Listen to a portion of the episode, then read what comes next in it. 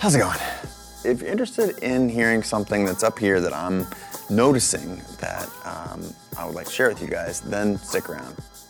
I'm concerned because so many of us, we, and I'll, I'll include myself in there, sometimes we dip into this, this perpetual cycle of planning rather than doing. And I'm seeing it a lot in our community. I'm hearing about it, so uh, I'm, I'm even experiencing it. I, I want to remind us all, a reminder to me, but also to you, that doing is what matters. Now, you know, I, I want to explain, maybe I'll, I'll talk about a, cu- a, couple of points. Um, one, I'm not suggesting that you do no planning. And what I am suggesting is that you do way less planning because the planning is the thing that can act as a crutch. It, it's motion but no progress. You are whiteboarding, you're watching another TED Talk, so I'm, not trying to disincentivize you from engaging in content, content like this unless it's actually keeping you from doing the thing that you want to do or that you need to do or that you're dreaming of rather than just planning it. So um, that's kind of the, the, the, the, first thing. The second thing that I, I wanted to share is that well, what's the ratio of sort of like strategy to doing? And if you're not operating in this like 90% doing, 10% strategy world, you're doing it wrong. You really need to be all about execution because great ideas, they don't matter. Great ideas are a dime a dozen. Ideas are cheap and abundant and mean nothing unless they're actualized. And all of the planning, like you need to put things out in the world that people can see or feel or touch or, or interact with because otherwise it's up here. And things that are up here, they're just not worth that much in the world of making and creating and trying to change and impact the world um, from that point of view. So, you know, you need to be in that 90 to 10 ratio, 90% doing to 10% making.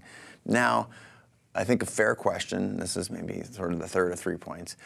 Um, it's a fair question like, well, if I'm just grinding, how do I know if I'm working on the right stuff or when I'm actually stuck, as opposed to just not working hard enough or working on the wrong stuff.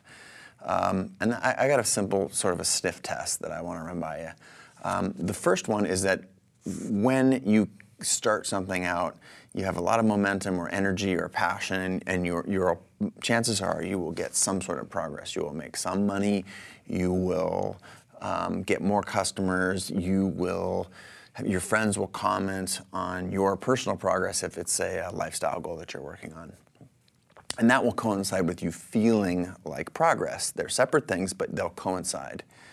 Now, when those things change, when both of those things change, that is when you start feeling stuck and people who are in your community are commenting or not commenting, rather, that that is an indication like when you're not making money and you're not adding more customers or people aren't mentioning, oh, I see all the progress you're making in XYZ, those two things, when those coincide, those things being said externally and you feeling it, that should be a reminder that you might want to tweak your current plan, tweak your strategy.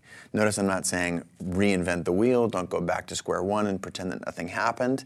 This is an, another place where I think a lot of people go wrong um, they will run into something and then they believe that they have to go a full 90 degrees or even a 180 and go off in some other direction, when in reality, all you need to do is just change one or two things and get around the problem. So the, the little trick is how do you make those problems as small as possible? How do you isolate? That's the way I think about it. How do you isolate and find one or two things to change such that a you start to feel progress again and that other that out, outside that external metric kicks in and that external metric is again is it money or views or um, customers or your friends commenting that i really see and feel you making progress so i just wanted to call it out i think it's my, my job to you know call you and me out when we see that there's a bunch of activity but no progress that doesn't actually that doesn't get us anywhere. That's not what we're out here to do. We're out here to make stuff and make impact. So I I hope that you resonate with this and I'll be back again tomorrow or maybe the next day. All right, that about wraps it up. But uh, hey, before you bounce, two quick things.